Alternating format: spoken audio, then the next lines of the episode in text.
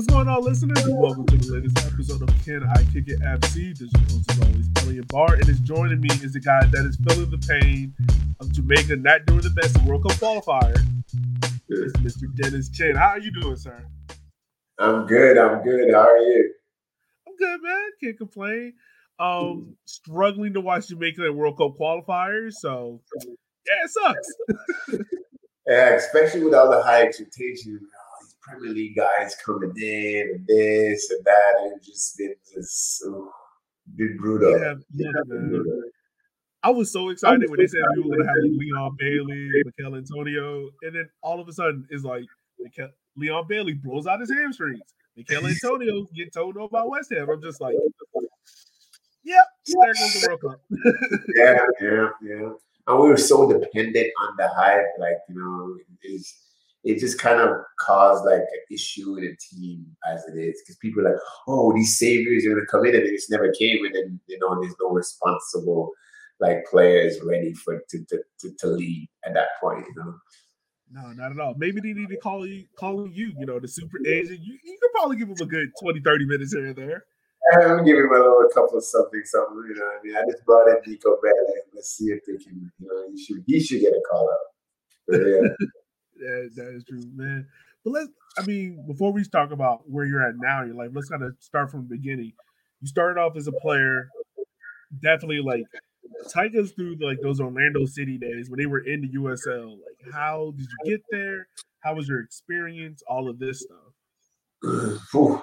well, um, I I I was finishing up school at the time, and uh, I I was supposed to be this like coming out of high school, this big D1 player, like da, da. and um, I ended up at a small D2 school, and I was supposed to only be there for a semester and transfer to Duke actually. And then I just decided to stay because I was having such a good time. And I, I, didn't really thinking about playing professional soccer at that point. I was having fun playing. Uh, I had a pretty decent career, and at the end, my senior year, I was like, I don't want to stop playing. You know what I mean? I want to see what's out there. I want to try. My family wasn't really happy about that. They were like, hey, just just chill, do grad school, you know, get a real job kind of thing.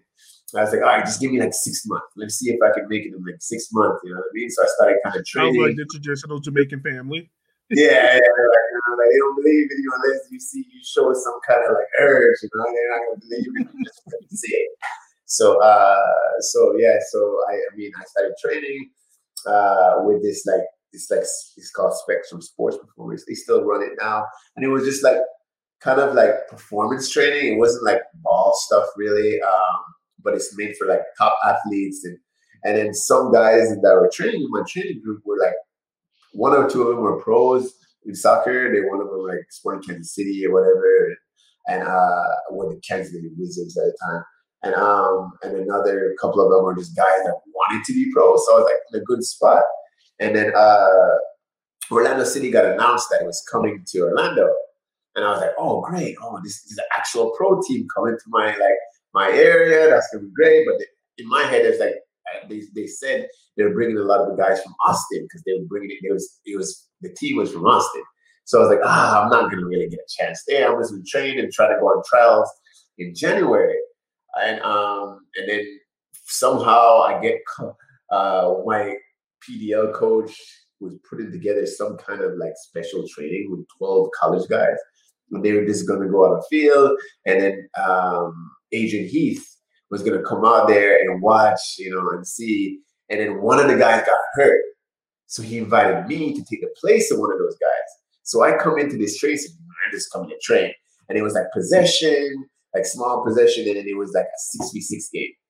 And then after that session, I guess Adrian said that he was interested in me. And then I was like out of nowhere, out of every person, I was the only one. And then like I was at one day, I was just training, and then they called. I got a call. I was like, "Hey, you want to come to preseason with Orlando City?" Out of all the players, and I was like, "Oh, I was like so pumped." And my mentality going into that was like, I'm just gonna be this like practice player. I'm just gonna learn as much as I can and last as long as I can before I get cut. Like that was my my, my thing. I had elite pace, athleticism. I was like, I was always like a dribbler. Like I was like, I can handle some pace. I go in there. I was like the only young guy there. Like everyone else was like vets, so I was just like bringing. I was like bringing pennies, washing pennies. They're telling I was going home and washing pennies for the team. I was like pumping balls every day. Like I was doing every one of those of work, but like what a team admin was. like a, it sounded like you were a water boy duty.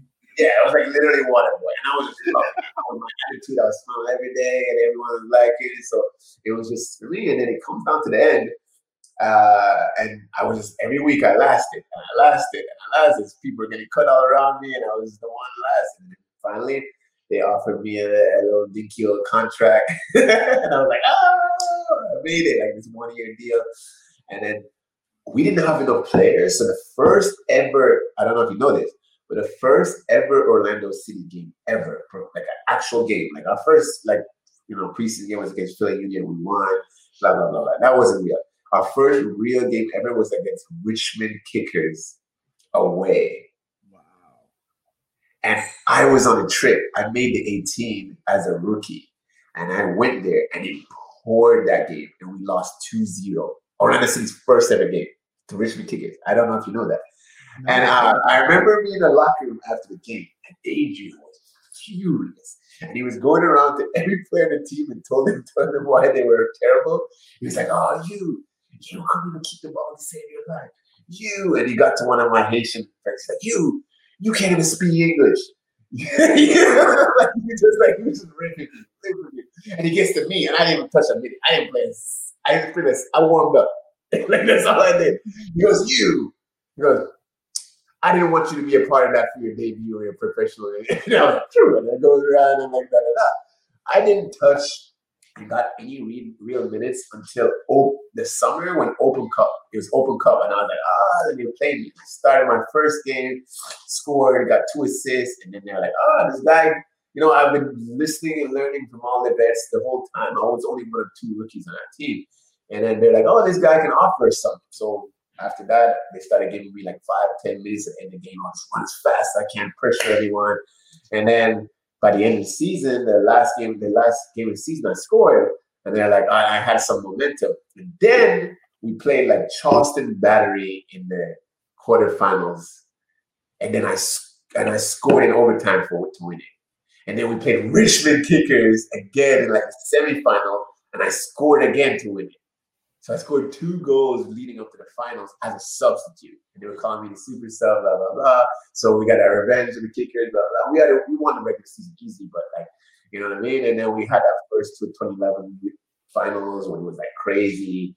Um, we got Donna Man in the 50th minute. We scored in the 85th minute. Harrisburg scored, made it 1 1. We go to extra time. They scored, made it 2 1. And then the last minute at extra time, the last period, I get fouled in the box. We get a penalty. We tie it 2 2 and we win the penalties. So, my first ever professional year, I won a regular season USL title and a championship. So, moving into my second year, uh, they were like, oh, this guy can do something. And I got a three year deal with Orlando. So that's when I kind of, you know, gave me three. And then new, new one was getting three year deals back in those days. So, yeah, I was going to say, yeah. like, that's kind of unheard of in like lower division soccer. So yeah, they must have really believed in you. Yeah, so this was 2012, 2011, 12 too. Like, you know what I mean? Like 2011. So I'm like, I was like buzzing. I was like hometown guy. I was see my stuff. Because Orlando was well supported. Like these, we were the team. Like it was MLS teams and us.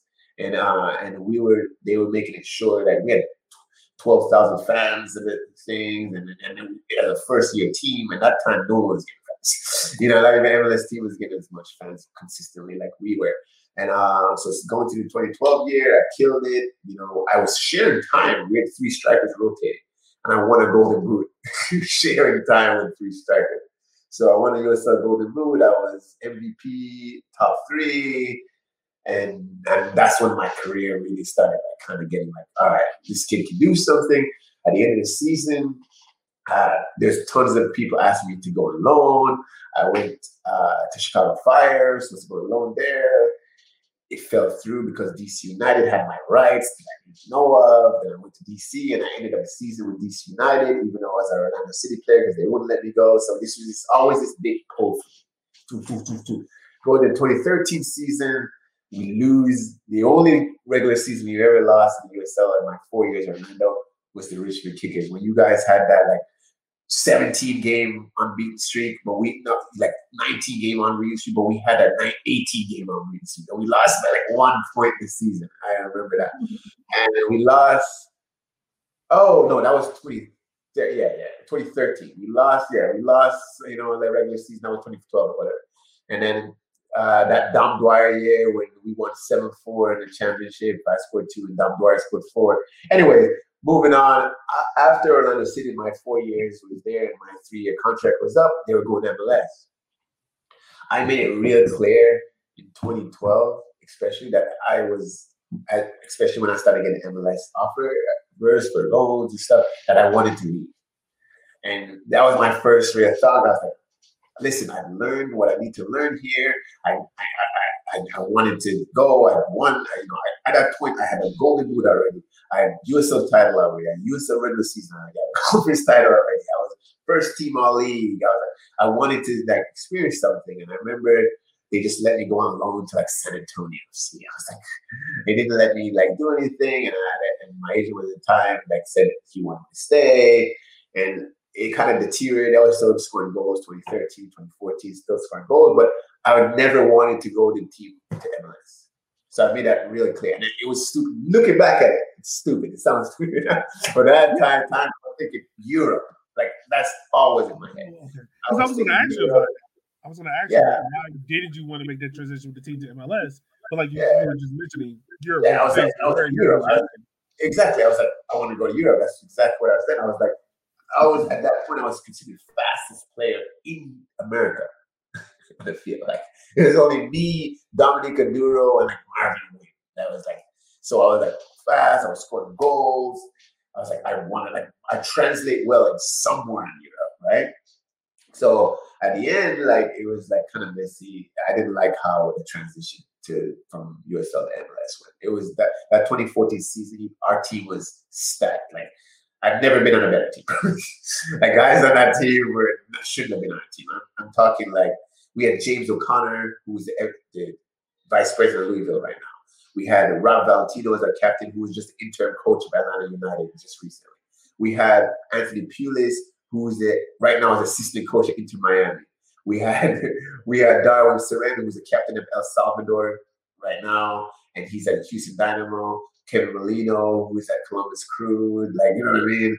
And he had 20 goals. We had Austin da Luz, who turned he's at NCFC, North Carolina FC legend. We had Brad Rusin, he played in the Vancouver Whitecaps and all that kind of stuff. We like we we were Corey Hertzog, who was still scoring goals in the in the in the, in the championship. He's probably at 80, 100 goals right now on the team. So he's still playing. We had Adama Mbengue, who's who ended up playing for, for Senegal in the World Cup 2018.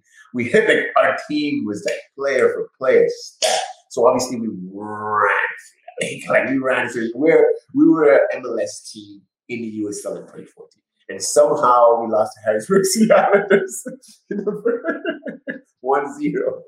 That's how it goes, man. That's yeah, how it goes. It's crazy, man. So like at that point, at that point, I just didn't. It was like their team was transitioning, blah blah blah. Kaká was coming in. Kaká was Kaká was training with the team. Brek Shea, all those guys are already training with the team. And uh, and then I went to Denmark. So I went to Denmark, and I thought I was like, oh Europe. I was here. I was like, yeah, it's gonna be good, boy. Was I mistaken? I was not ready for that. It was cold. I was miserable. I felt homesick. I lasted three months until I. so, hold on, hold on, hold on. Let's let's back up. You went to Denmark and you real you didn't realize it was cold, sir. No, I'm thinking like I'm thinking football. Like I'm thinking like I'm just gonna go kill it. Like you know, everyone just thinks like football. You're not thinking lifestyle. You're not thinking you know what I mean? Like, you know, I come got there and uh, the, the fields were not what I expected. Like, you thinking Europe, you thinking Man you know, you thinking facilities. You're like, I, in Florida that moves to New York with just flip flops and be like, oh, we make it work. yeah, like I'm thinking like that. I was was not prepared. I was slipping and sliding on here. I was looking like Bambi on ice. Like, I was like, what is going on? I was like, I'm not. I'm not doing as. I'm not doing as good as I, I didn't get through that transition phase. I talked to my agent. He's like, Cosmos wants you and Phoenix wants you. And I was like, I'm going to Phoenix. I was like, I'm going straight to the Heat, bro. so like I came back, I was shaming myself at that point. I was like, ah, you know, like ah, I made this big deal. I could I, I should have went to the MLS thing. Like I'm back in the championship. That was one thing I didn't want to touch is USA. I was like, no way I'm gonna I was right back where I was, you know, so like was before. Um, and I was like, I'm gonna kill it again. Like trash season. We had like, you know, didn't do as good. But I was then I ended up in Ottawa in the. Uh, in another stack team, probably one of the, one of the most stacked teams too, with tons of international players. And uh, somehow, because of we had an Israeli international player on our team, uh, teams in Israel saw me, and then I kind of forced a mid-season transfer. oh, cool. I gotta hear this. How did you hear this story? Uh, I'm not gonna talk about especially what it, but me and my, uh, so my agent and I, and my agent's a good friend. My agent's the best. Shout out to Edamar Keenan. He is now the GM of New Mexico. Just announced now. So he transitioned from agent and now he's in the player personnel. He had a player personnel at New Mexico United, and that's a great club, obviously, you know. So um, so he we were I was at Ottawa. We had a great team. We were very underperforming. It was one of the places where I the team was amazing off the field. Like we were vibing, we were going out, everything was good. On the field, terrible. And we had top players. We had Julian de Guzman was the most capped player in Canadian history, played in the Bundesliga, blah, blah, blah. We had James Bailey. He was coming from Derby County from championship. Had like we had Danny Mwanga, who was at Philadelphia, you know, he had that name. Um, we had Johnny Steele that was playing for Red Bulls and Vancouver Whitecaps. We had we had like maybe four or five Canadian internationals and we were playing NASL, and we were last place. I don't know, like we could like uh, I'm not gonna say anything, but anyway, I was like, I dislike it here. Can you know what can you do? And he's like, one day I was driving, were on the bus back from somewhere. He's like, hey, a team in Israel is really interested in you, but obviously under the contract, blah blah blah. We've got to play this the right way. If we come to like hard they're gonna offer ask for crazy amount of money, da da da. It's not So basically, we kind of had to force it that like Danny Mwanga got signed and Tommy and two two fours were getting signed. So I was like, oh, perfect. Like this is the only time a forward is like, yay, come take my spot. Like, you know what I mean? so we waited until the team like was doing well. Like we had a stretch where they scored goals and I was playing like he put me right back. So I was like, yeah, let me play right back. Look, you got these great fours here, right? So we went to them with that, and then um, hey, this team this, and we can put in some buyout. We can put in clauses where if they sell me there, you get 50, 60% of the transfer fee to the next club too. We're putting in all these little like like clauses. And he's oh yeah, this look good. Like me and we our team's already good. Obviously, I found my strikers now. You know, they need you, that kind of thing. Blah blah blah. And I was like, yeah, it's going good. So so like going good. And then um, so basically, I started packing up my stuff. He signed the papers that basically transferred me to Israel. Like he signed the paper. So I was like, let's go, back. We're going. And then he said to me one day, we did bad. He goes, ah, you're, you're not going anymore we need you to go play against Tampa Bay Rowdies. but but I was like, uh, like at the time I was like like supposed to go to my new club. So without telling anyone, I basically took a flight home to Orlando and hid out. no one knew where I was. No one knew Sneaking out there in the middle of the night. Yeah, just like was gone. Like only my roommate took me to the airport. Kyle Porter, he's a Canadian international. He's still playing FC Edmonton right now but like took me there while my agent kind of talked to him like, listen, he's not coming back. Like, you know, just get over it. You already signed the papers, da da da. And like I was just in Orlando training by myself till the time because if I would have win, and I could have risked injury, and then the deal would have fell through, and like all this kind of stuff. So yeah, I kind of forced my way, like pretty much disappeared from my team. And like we had like this that year, we had like this wall of like fame slash shame. And like so many players got transferred that year. they, would, they would take your name tag off the locker room and put it on the wall and like RIP, like an RIP wall. And then I knew I was done when I got like the snap that said I was on the RIP wall and my name tag was on there. I was like, oh, oh my god. and I ended up going to Israel. I loved it. I played really well. Uh, the first half of the season, they said I was the best form player in the league. And then our team, which was like a lower budgeted team at the time, which uh, so I was the main guy. They were like, "Hey, you remember Orlando City when you were like the best club in the league? This is not going to be that club. you're gonna have to do, you're gonna have to do all what you do plus tax. You're not gonna have the help you thought you're gonna have. You're gonna have to pass the ball to yourself basically and score. Like you know what I mean? So I had to do everything. So um, we were doing well. We were sitting third at one point, and coming into halfway in the season, our owners got mad cocky. Our owners like, "Yeah, we're gonna survive, no relegation," because they were expecting like a relegation battle. So they started selling off players on our team. So they we only had three foreign players on our team. They sold our like best Bosnian midfielder, like mid-season January window. I was like, there was like bigger clubs like interested in buying me. And I was like, I was hoping I was gonna be that guy. Like, you know what I mean? I was like, eh, like I'm talking to my agents. Agents like, oh, you want to leave now? You want to leave the summer window? I'm like, no, this is the time. They're selling it. You out here selling it. Yeah. Dude, they were just getting rid of players. By the second half of the season, we were so bad that we started tanking. And obviously, guess who gets the blame? The foreign striker, the DP. You know what I mean? So he's like, uh, there's out here. I couldn't go out in own city. I had to like, I had to go out in like another city if I was gonna go out. It got pretty bad. Then our coach got fired with like five games left in the season. Yeah, and he brought me in, and then I was like, I kind of boycott me and the other foreign player that he brought in. So we didn't even play the last five games of the season. And then they just kind of tarnished my name there. Yeah, it kind of tarnished my name there. So I came back to Orlando in the off season that summer, and I was training with the first team. I was training with the MLS team at the time uh, with Kyle Larin and Dom Dwyer and all guys that I knew really well. And um, and I was thinking like, oh, should I come and try to play them? I was over 30 at this time, you know what I mean? And, oh, should I go back to Israel? And I had offers from clubs in the USL, and my whole thing was never touching foot in the USL again. I told you, I just got like, you know, never touching foot in the USL. So it comes to that summer window, and I had two deals to go back to Israel, and somehow they fell through, and I was stuck. And that January window, the USL season obviously is ending.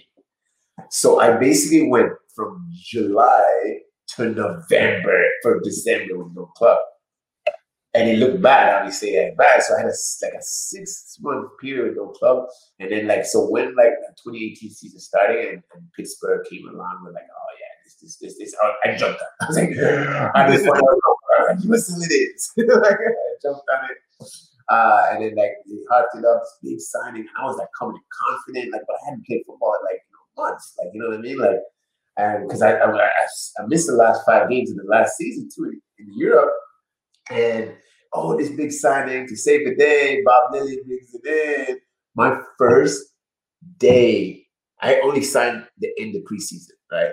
My first day training, I, I, I'd never been injured really, maybe in my, my career, maybe some muscle injury.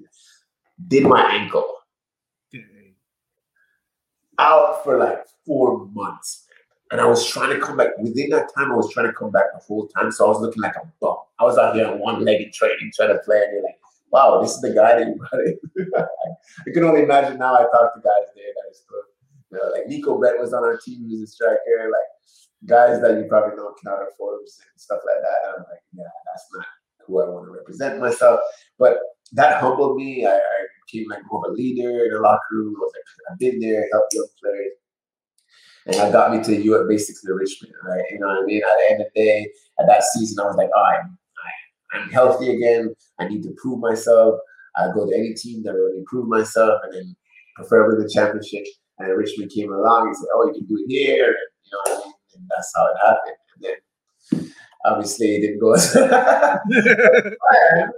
I know, but I still like at the end of the day, I I, I played. I, I I wasn't hurt a lot, and I and I played some good football at times, and you know I was just disappointed in the level of at the time of League One, uh, and I was disappointed in certain things. But like I, overall, really loved like my time at the Kickers. Like I really, really, really like Richmond.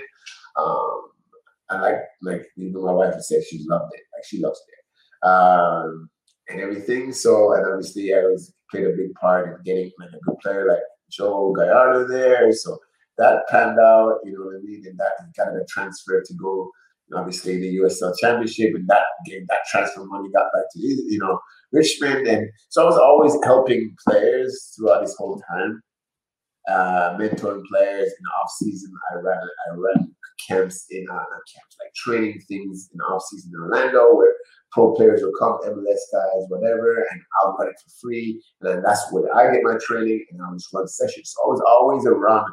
And I would just invite like young academy guys, guys that I thought had talent or college guys that I thought at the time. So I was always like around the next generation who's coming up and had a big role play in those new guys, you know. So a lot of the homegrown guys that are on NOC right now, at some point I coached them or, you know, at some point they came through that little that off-season camp. So I was like, all right, when I was kind of transitioning, thinking about transitioning in, in, in the pandemic, I was like, all right, where do I go from here with all this? Do I be a coach now that I had that little player coach thing? You know, I, after I left Richmond, I was like, no way I'm no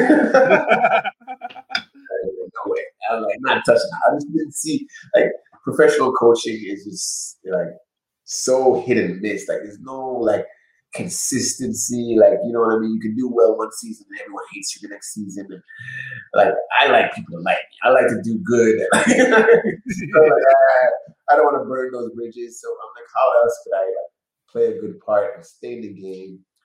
And obviously, like the player representation side kind of got brought up because my agent was like, yeah, you're good at this. You're good at finding talent. You're good at seeing where people fit.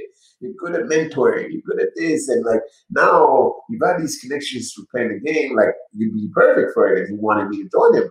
And I and I felt it took a lot of convincing because I hate this the sliminess of the game. I hate the backdoor business and this and that. I just dislike it.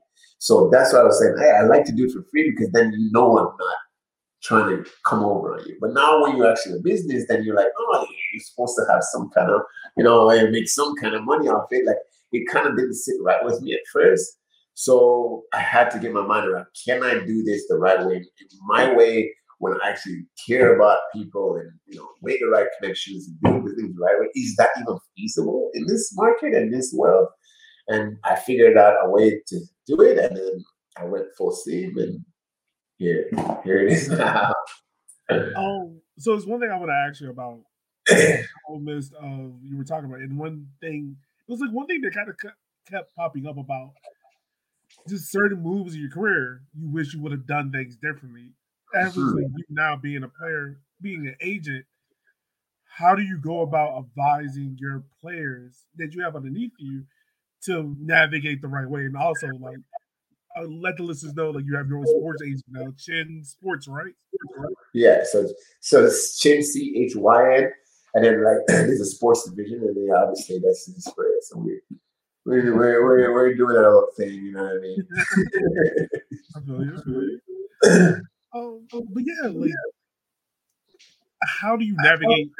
How do you help your players navigate that next forward and things like that? So obviously, I've like obviously I've been through a lot. Like there's like regardless of the level you play, there's certain things. There's there's a certain thing like a mindset you need to have to be a professional at anything. Uh, I don't care if you're gonna be a scientist, blah blah blah, whatever. You have to have you have to have you have to have like some kind of care for your craft. You have to, you know what I mean? But in sports, especially because it's such a small percentile and everyone wants to do it. Every little kid is like, oh, I'm gonna be a professional. Right? There's there's a lot of kids come in thinking it's gonna be this like every their vision is gonna go how it's gonna go. Like, you know what I mean? They're gonna come in, break into the first team, score and kill it, and then they're gonna go to Europe, and then they're gonna win the Champions League, and then win the World Cup. Is like this whole vision. So this is oftentimes broken very quickly. Because at the end of the day, when you're really young and you get into that locker room and everyone, these guys and your families, mouth to feed, you can't, it's, it's just, talent is not enough. You have to have some kind of grind like this. I know, I knew, you know, I was in the locker room and I've seen it where some old player, older players would break young players just for fun. Like, would just like break them. And I, I was just, I was never, you know what I mean? I was never part of that, and I started defending it. That's why I had relationships with a lot of young players. But I try to prepare my guys for everything. Mainly, the mental aspect of the game is the biggest because you have to balance expectations with reality. At the end of the day, you think you're this kind of player, but no, not no one, not everyone sees you as that. Like you're not producing at the level of this player that you think you are. And I, one thing I hate is not accountability. Like people are like, oh, I'm not playing because the coach doesn't like me. Oh, I hate that. If you're so good, it don't matter who likes you who not. They're gonna put you on the field because they want you to win. Like they want to win. this, like that's my point. If you're so close, like you, you might be a little bit better than someone, right? And you, you keep it that coach, then yes, the coach can make a decision like, yeah, I like this guy more, you can play. But that's that's not in your control. Once in control, you should not be that close. You better pull away. And that's what I, when when young players start making excuses, squash that because those excuses don't get anywhere. So um, so yeah, I try to you know keep my guys accountable. I try to guide them a certain way. Obviously, I don't believe that I'm the only one that can get them to where they you know can go. I mean, if you have the talent enough, and that's what we're trying to look for, the top talented players. If you have talent enough, you will get there at some point if you do the right things. Now, I want to make the path easier and I want you to have the support. Whether your dog needs to find a vet and you're in Richmond, you don't know who to talk to, and I call up a guy and say, hey, like you know a vet. That makes their life easier that you can focus on football. Now, a lot of other agents, they're just and a lot of other places that you know, uh, they're just in it for the contract negotiation. They're there for you, like when you're hot, they're there, like, oh yeah, you want a deal? Like, you know, let's go talk. It's easy to talk to a, a team when you play as the best player in the league because everybody wants you. You know what I mean? But how do you navigate that um, when you're not? When they have a broken leg? When they, you know what I mean? Like, for example, Riley Kraft. You know that name, right? That very well. Yeah, Kraft is a guy that I've always been a fan of, and, and even when uh, he got brought into the end of the season, that 2019 season, because I was like, I was like, yeah, you got to win this guy. He li- you listen to me at Joe, maybe this guy too, because he was at Orlando City B with Joe, and they were, you know, those are guys that I saw when I came back. Uh, so when I came into this and started Chyn, like he's one of the guys that he was, oh, he's in my friendly with Joe. We're always talking in group chats to this day. so like I was like, if you want a person I believe in is me, and you want to leave, that he was like already done with his agent, and he left. And, me. and my thought process for him was, what do you want to do? And he's always wanted to play Europe. And I found a pathway for him. Talked to some clubs in Spain. They were interested, and he was going to Spain, and he broke a bone in his foot. So he broke a bone in his foot in January. Comes back, broke a bone in his foot in June, right before the window. So oh. think about his mentality. Think about like all the hopes and dreams and everything you have. Like, oh my god, I'm gonna miss football for a year. Like, how do you manage that? Like, you know what I mean? That and that's why that's the hard part about it, and that's what like I'm here for. Like, I don't. Yeah, it's great when my my players are scoring hat tricks every game. Hey, that's fun, but you have to be there for that. And he's done well. He's fought himself back. He's back fit. Trying to get uh, sorting out some things. We'll see in the future of how that plays out. You'll see very soon. Um, so he's he should be back, you know, in the mix. But like that's that's what I mean by it. You know what I mean? Like things happen in football. Like he's never gotten hurt in his life, and all of a sudden he's about to a year in football. You know, he's a very talented player. So um, I think that's uh, that's what we try to do. We try to guide you whether you're broken, blah blah blah. But my biggest thing is that I don't sign anyone that I don't believe in. And this sort of makes my job really easy. You know what I mean? If I believe in you, you it doesn't matter if you don't believe in yourself sometimes because I'm gonna push you through. You know what I mean? But yeah. if I was doing it for just a deal, like if I just doing it for like, oh, I get some commission money here, like I'm not gonna be as you're not as motivated to to do it. So I don't want I don't want it. yeah, no, I feel that. I feel that. Um, I, want to ask you this too because you are like a black player, but what are some of the difficulties that you experience being a black man in that space of being a player agent? You know?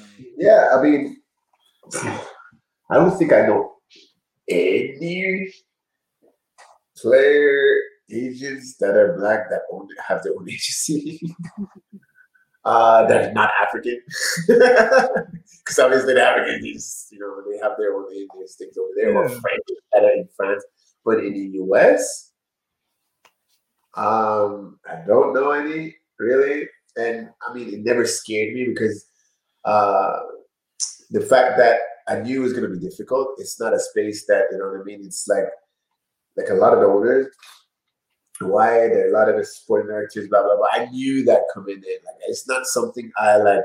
I I like a lot of people have that chip on their shoulder. Like oh, like like I said, just like I use my players. Like it's just like I, I, I use it just like I would play the game. Like, what can I control? I can't control this. I can't control the, that I'm black, right? I can't control that. But what I can control is that I'm gonna do the right work. I'm gonna I'm gonna make sure I got the right reputation and find good players, and you know what I mean, and communicate well, and you know be very professional. If someone calls, it answer. If it's this, this, and make sure the contracts I'm negotiating it's true and this and that's gonna get me where I need, need to be. Well, obviously there's gonna be some times where I can't break through that ceiling because of maybe this and this and this. But um, but I figured that I would cross that bridge when it comes. And I'm hoping that, you know, because I'm so I'm, younger, that uh and I have this like this like naivety and this this positive area and the vibe around it that like it'll get me through because I've always, regardless of everything, had a very I've always been a very good people person. So this is the one thing, right? And this is the reason why I, I decided to do this on my own. Is because I felt like this is the one thing that I ha- could have in my control. I can build as fast as I want to. I can build as slow as I want to. I can I can approach any any team that I feel that has the same values as me and my players. And I can choose not to. I don't have to do business with anyone. They don't have to. You see what I'm saying? So it keeps it, it, it, it keeps me true. Whereas if I would have, you know, maybe jump in the front office somewhere and there's a culture in that office what I might not agree with, but I have a check coming in and I have a family. You know what I mean? I'm gonna have to like, I'm gonna have to set this up a bit. you know, but I don't have to do that now. I mean, it's hard work. Um, I don't expect to be just off the door profitable. If I thought that was the case, then it's not the business for you, and you're not just jumping and all of a sudden signing Messi and making millions and millions of dollars. I think that's a lot of people have that thought. But um, I'm doing it this way because I don't need that money now. I'm trying to build something that you know has like structured for the future. That yes, it'll be profitable. And yeah, we'll have you know the good time. But for now, it's just do the right way, do the right thing, and then when that time comes, I want to make sure that, like I said, that we're so good at what we do, and it's so well run that it doesn't matter. They're gonna have to take it seriously. You know what I mean? Just like I said, yeah, just like I said to the players, if you're so much better than that other guy, you're not keeping it close. If you're so much, what are, what are they gonna do? Hurt their business by not doing business with you? Or what are they gonna not put you on the field and hurt their team? and that's how I vision it. So if I have that, then I, am always in control. I, there's no excuses. There's no one um, putting you know putting any shackles on it. Uh, and, and that's why and that's why I, I, I that's how I envision it. Word, man. Look, man, just listen to you. It's so good to hear because it's like, no, like seriously, like it's so good to hear that not only as a black man, but it's like you're taking ownership, you're taking control, but you're also like mentoring, giving back because in your own playing career, like you said, like I was too young to realize that I should have stayed at MLS and not try to push too early. And that's a lot of things that, you know, here in America that the fan base trying to push on players. It's like, oh, bypass MLS, just go to Europe. Where you know you got to be realistic. It's like Europe isn't set for everyone. And, you know, yeah. everyone thinks like, oh, when you go to Europe, you're gonna play in the top five country. You're gonna automatically win the Premier League. Whereas like, no, like yeah. you're gonna have to earn it. You're gonna have to grind for it. So it's it's good to hear that there's agents out there like you, particularly you, like that are giving these guys real life experience and real life expectations and goals. You know? Yeah, exactly. So, like for example, I have a player right now. Um, I actually brought into Richmond, Darren Sana, but he's a baller. He was 18 at the time. He's now 19. He's turned 19. Uh, he's a youth international. Um, he got called up to the first team already at 19 uh, for his national team, and he has and he has interest in French and Ligue 1 already, and he could have easily. All right, so I spoke to his parents and stuff, and I brought him from the Caribbean to live with me. Why? Because I obviously I saw his time. He the boy can play. The boy is already playing. You know, you can see his talent, right? Darren saw his talent one minute, one minute in training. Darren was like, please let me have it. so, but uh, but what I was going to say is that that boy could make a jump to Europe right now, especially his age, 19 years old, da da da. da. But no what no one knows is this: he never even used a microwave before. like the guy can't do his laundry. he never, never had a bank account. Who's gonna teach? Like you're gonna ship him off now, ship these players off, big money. Oh yeah, this money saves everything. I'm gonna go. You're gonna go to say he goes to even France and they speak his language. Like a lot of his French, speak his language, right? Say he goes to France, right? He's gonna go from a from from a place, a small place where he was poor, he didn't have anything, and he's gonna go with that huge kind of culture shock. All of a sudden, money in his pocket, da da da da da. He never knows how to cook before. He never his mom listed it a lot of stuff for him. He never does his laundry. Like, what is that kid's mindset like? Is he focusing on training every day? Like, who's there to, to talk to him about that? Who's there to help him? Like, he's just going in, you're just throwing him in the fire. And then if he succeeds, yeah, like yeah, it's because he's telling. Yeah, maybe on his top. What if he gets an injury? His mind is gonna be gone. Like, like people are not looking at all the details that go beyond just jumping like these kids are kids. They you're 18, 17, 19, 20, They're kids. If you're not mature or you can be 18, 19, but if you have the right support system, you can do it. But if you don't have the right support, you're not doing it. Like the thing about you have to realize a lot of those European players are are thriving in Europe because that's their culture you're a Premier League player, right? You're probably coming from a Premier League academy in the same country, the same. You've gone through the levels. Like you've seen other guys do it. Like there's like like even in the US, there's not many guys that have done those jumps successfully. So like you know what I mean? So so you can't just like go like people just are just jumping into because it's the American mentality, right? We always think we're gonna like just jump in and just do it can happen. But I like in my eyes, this thought process. So for him, for this boy, I said, all right, you bring him to the US, right? It's close enough to his home country. You know what I mean? There's gonna be cultural influences. I make sure every club that he's gonna look at has a, a, an area where there's his people around, where he can go and get his food you know, from that store, blah, blah, blah, blah. That's very important, like, you know, stuff like that. I make sure maybe they speak his language or culture, you know what I mean, how it is. You know what I mean? Maybe a player on the team already is from this country. Yeah, you know what I mean? And I trust that guy. And most importantly, I trust the coaching staff, I trust the management to not abuse the situation. Meaning, like, yes, he might be young, maybe he's talented, but everything can be on his shoulder. You can't crush his spirit. You can't like this is at the end of the day, you're still a boy, right? You're still trying to make it in the world like you don't know. You're still making the transition. And if all those things are right, he's gonna come over here. He's gonna ball out, and then he's gonna have the maturity of a year or so away from home. You know what I mean? Playing good football, playing you know week in and week out, or not week in and week out, knowing how to fight for his position in a system where it was not at home at all and then you make the jokes. You know, you're so much more you, you know how to you, you have to back a car. You know how to drive a car. You know how to use a microwave. You know what I mean? You know how to handle yourself, and you have the the person behind you. So if anything goes wrong, you say, "Hey, what this is what I need." Da da da. And that's the path what I see for my players. Now that's not for everyone. There's another player from the same country. He's three years older and he's played two world two Gold Cups already. Right, same country. He speaking to him, speaking to his family, speaking, and I know when I watch his game, his game is a lot more mature. His mindset is a lot more mature. He can make that jump straight. So you have to know that each person is different. You can't use the same pathway for everyone. And a lot of agents and a lot of people try to use the same for everyone because it's convenient. They're like, all right, I have a connection with this club, right? Just put him in this club, and they've already pulled out a guy. Yeah, yeah, they've shown a track record. Yeah, but maybe it's not for this player. So, like uh, for example, Christian Pulisic, and I know his dad because Mark Pulisic was my coach at Pittsburgh. I don't know that.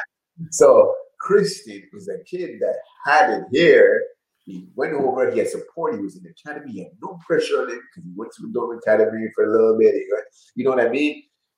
He did his price, he was a good place where they played young pros. They play the young guys. They, that was the Dortmund plan is that you're good enough, they're going to mentor you, you're going to get your minutes, they're going to build your profile, and they're going to sell you to a big club in Europe.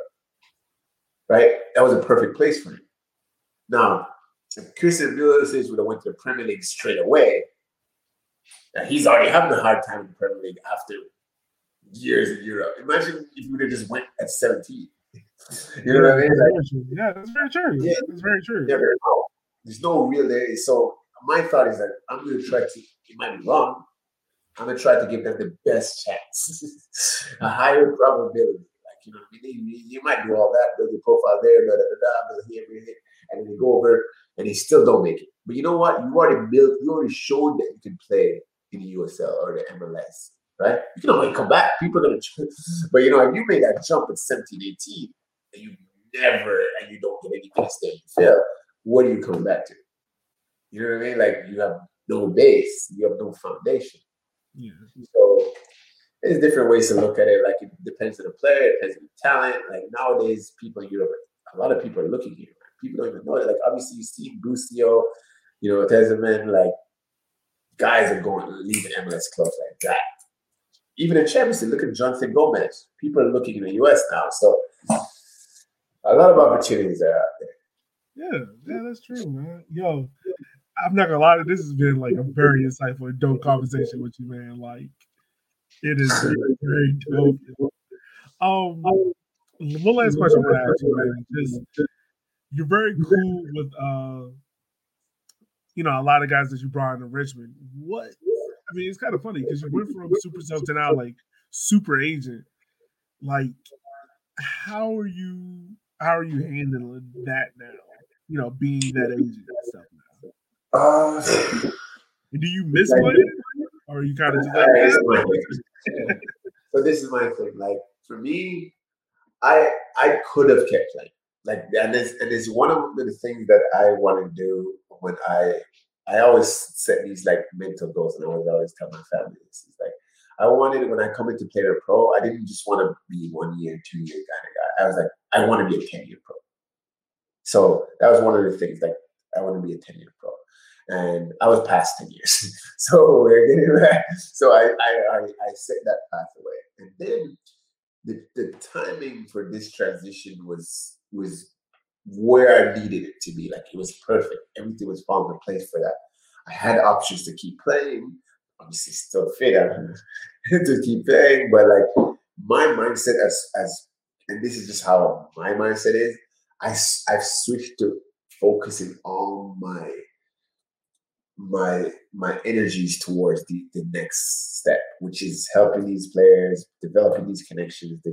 I I use that energy differently for the field. Like I, I still play for fun uh, from time to time, but it's not like, man, I need to go back on the field because these guys, a lot of people when they, they retire, they have this like animosity towards the game. You know what I mean?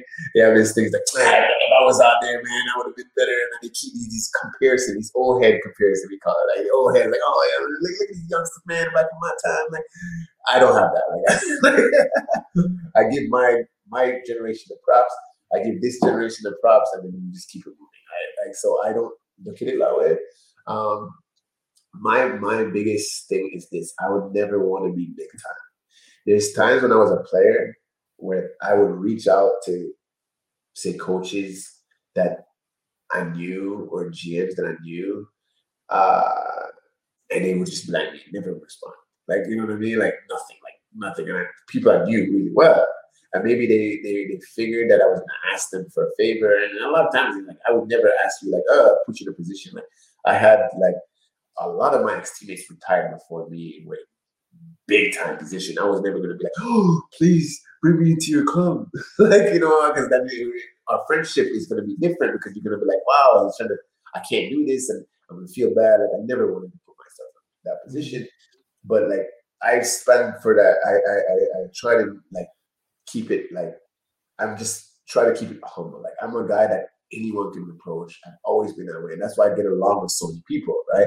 So if I have people from all over the world send me tape and ask me to represent them blah blah blah. I make sure I answer every single one of them. Like I don't care if you're a Facebook guy that says, "Hey, you know, like sometimes a player from Africa is like, hey, you're involved in football? Look at me," and you know what I mean. And people are like, "Oh, like it's gonna waste my time." I try to not be big time, so that's the one thing that I like that I, that I try to do. Whether um, making billions. I'm this billionaire. If you come up to me later in the future, I'm not gonna be like, oh, can't talk to you. But I've seen that happen. I've seen so many people get big time. Friends of mine, like good friends of mine, that they they've reached different levels in their career. Like they're not. Oh, I'm not a player anymore. I'm a coach, or I'm not a coach. I'm a GM. So you can use as, as you talk to me as such. like you know what I mean? No, you're the same guy. Like you know, you're the same guy that I knew from before, and I try to keep all my relationships like that. There's there's respect that that I have for you, but you don't have to take it to that level that like you know what I mean. And and that's just how I try to live it. I don't. There's nothing about me that's changed in that aspect. Mine is just that my focus, this grind that I had to play to wake up every day and play. I had a passion for football. A lot of the things we do at Chyn is to find people's why. Like, why do you play? And people are afraid to say they play for money. Like some people pay for money. Like you don't want to say it. Everyone's like, "Oh my gosh, you pay for money. You're you're you're a mercenary." like you know what I mean? Like oh, like people I see messages like, "Oh, you should play for free for Barcelona." Like no, like some people want to be that financial, you know, security. And obviously, he's at a point that he doesn't need that anymore. But it's mm-hmm. still the, the you know a principle, right? I don't know why he plays, but I played for pride. Like, you know, some people play for hype to be famous, blah. And that's why I'm not huge on social media and stuff like that compared to a lot of guys in my position would be blue checked up and thousands of guys showing my abs on Instagram. I was just never into that. So I played for pride. I played for the respect of my peers. So once I you knew that I was a good player and your team and you knew that, you know, I'm a good guy, I was okay with that. I didn't need to get paid a hundred hundred million dollars for that. You know what I mean? I didn't need to chase that that like that. But I still respect the guy that says, "Hey, I want as much money as I can when I get it," because it still matters that you can't you can't degrade someone's reason of, of playing, like you know what I mean, of, of living their life. Like, yes, it might it might be like kind of like it might be sound bad to you because you're thinking like money corrupts and blah blah blah blah. But no, it's just how it is. And some people play for their family, like you know, they're playing because like their family is proud of them, or they want their family to be proud of them, and blah blah blah. But um, so I yeah, I think that like once I you know like why you want to play, the pride and the respect, and that's where I keep it like that. Like um, that's my motivation still in the agency world. Like I wanted, I want people to respect what we do, respect our players, respect me, and you know have the pride in that that we're trying to do things well. And we're gonna make mistakes, you know, you know, things are gonna happen, and just but just to know that intent, and then everything will be good. But. Well, man, before we wrap this up, yo, we're gonna play a quick game. I'm gonna ask you like three questions called this or that. Um, It's real simple. I'm gonna give you two options. You tell me which one you would choose. So the very Mm-hmm. first one, oxtail or curry goat. Yeah, you really that's that's a tough. I know. And look, as a Jamaican, I'm over here like, hold on. Right, it's crazy. All right, I'm an oxtail guy. I'm a curry goat guy too, but I'm, I'm gonna go to oxtail because it's just you, when you go to oxtail, it's just different level. Like more more people more people can make curry goat. You know what I mean? Because you can't really mess it up as long as the curry's good. You know, you can really mess up oxtail. so yeah, I'm gonna oxtail. All right, all right. Next one. Redo your uh, year at Richmond Kickers or um, redo your year at Ottawa Fury. Uh, ooh, no, Richmond Kickers. Oh, oh, like live it over again? Like, Yeah. do the same thing over again? Yeah, redo it. Oh, that's a tough one, man. Oh man, that's a really tough one. I, I would say Ottawa Fury just because of the fact that I was so much more naive and younger then, and I wasn't thinking about. By the time I was in Richmond, I was like, the pressures of, oh, should I be this coach? Should you know the player? and This, and I had a great time. Uh, I love like you know Mika, all them. I love those guys there. Bulldog, like I love those guys. Uh, and I, but like in Ottawa, I felt like I was free. Like I was just like I was still younger, 29. Uh, but like you know what I mean. I didn't have that pressure like my uh, in my head. My football career was still like rising. You know what I mean? You know, now off the field. You know, I, I, was just living like this lifestyle. Like, like I, I don't know. I, I think that I think I would redo that year. All right, last one, man. Have Jamaica qualify for a World Cup or have Jamaica win a Gold Cup? Qualify for the World Cup. I was there. I was living in Jamaica in '98 when we qualified, and the energy. that we were off school for like three days. People were just like the pride in the nation was just unmatched. Like people were just walk, hugging strangers. I don't think people got killed for once. Like, people put That's a big thing, Jamaica. That's a big thing. they're big. Like people putting their guns down, like uh, shooting them in the air instead of like at someone. Uh, nothing beats qualifying for the World Cup. It puts it's in just a different stage, a different level, and like uh, uh, for a lot of nations that always qualify, they don't. Even you know, it's not the same. You know, the pride is not the same. Yeah. But when you think about it, there's only been three times the Caribbean nations that have been qualified ever. Haiti in like 86 or 82, 82, uh, my history. Um, Jamaica 98, and I think Trinidad and Tobago in 2002.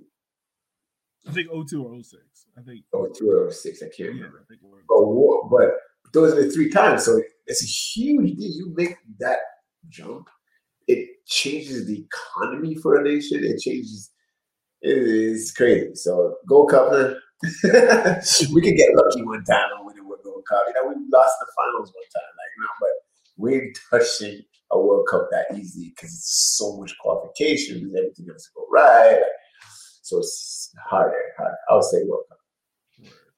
Yeah. Well, man, we just want to say thank you for taking the time out of your day for joining on the show, man. Um, it's been a pleasure talking to you. Yeah, man. Anytime, anytime. Of course, of course. Well, as always, listeners, um, you can follow the show on Twitter at CIKIFC and also on YouTube at Can I Kick It FC. So as always, I'll holler at you guys later. Be safe and.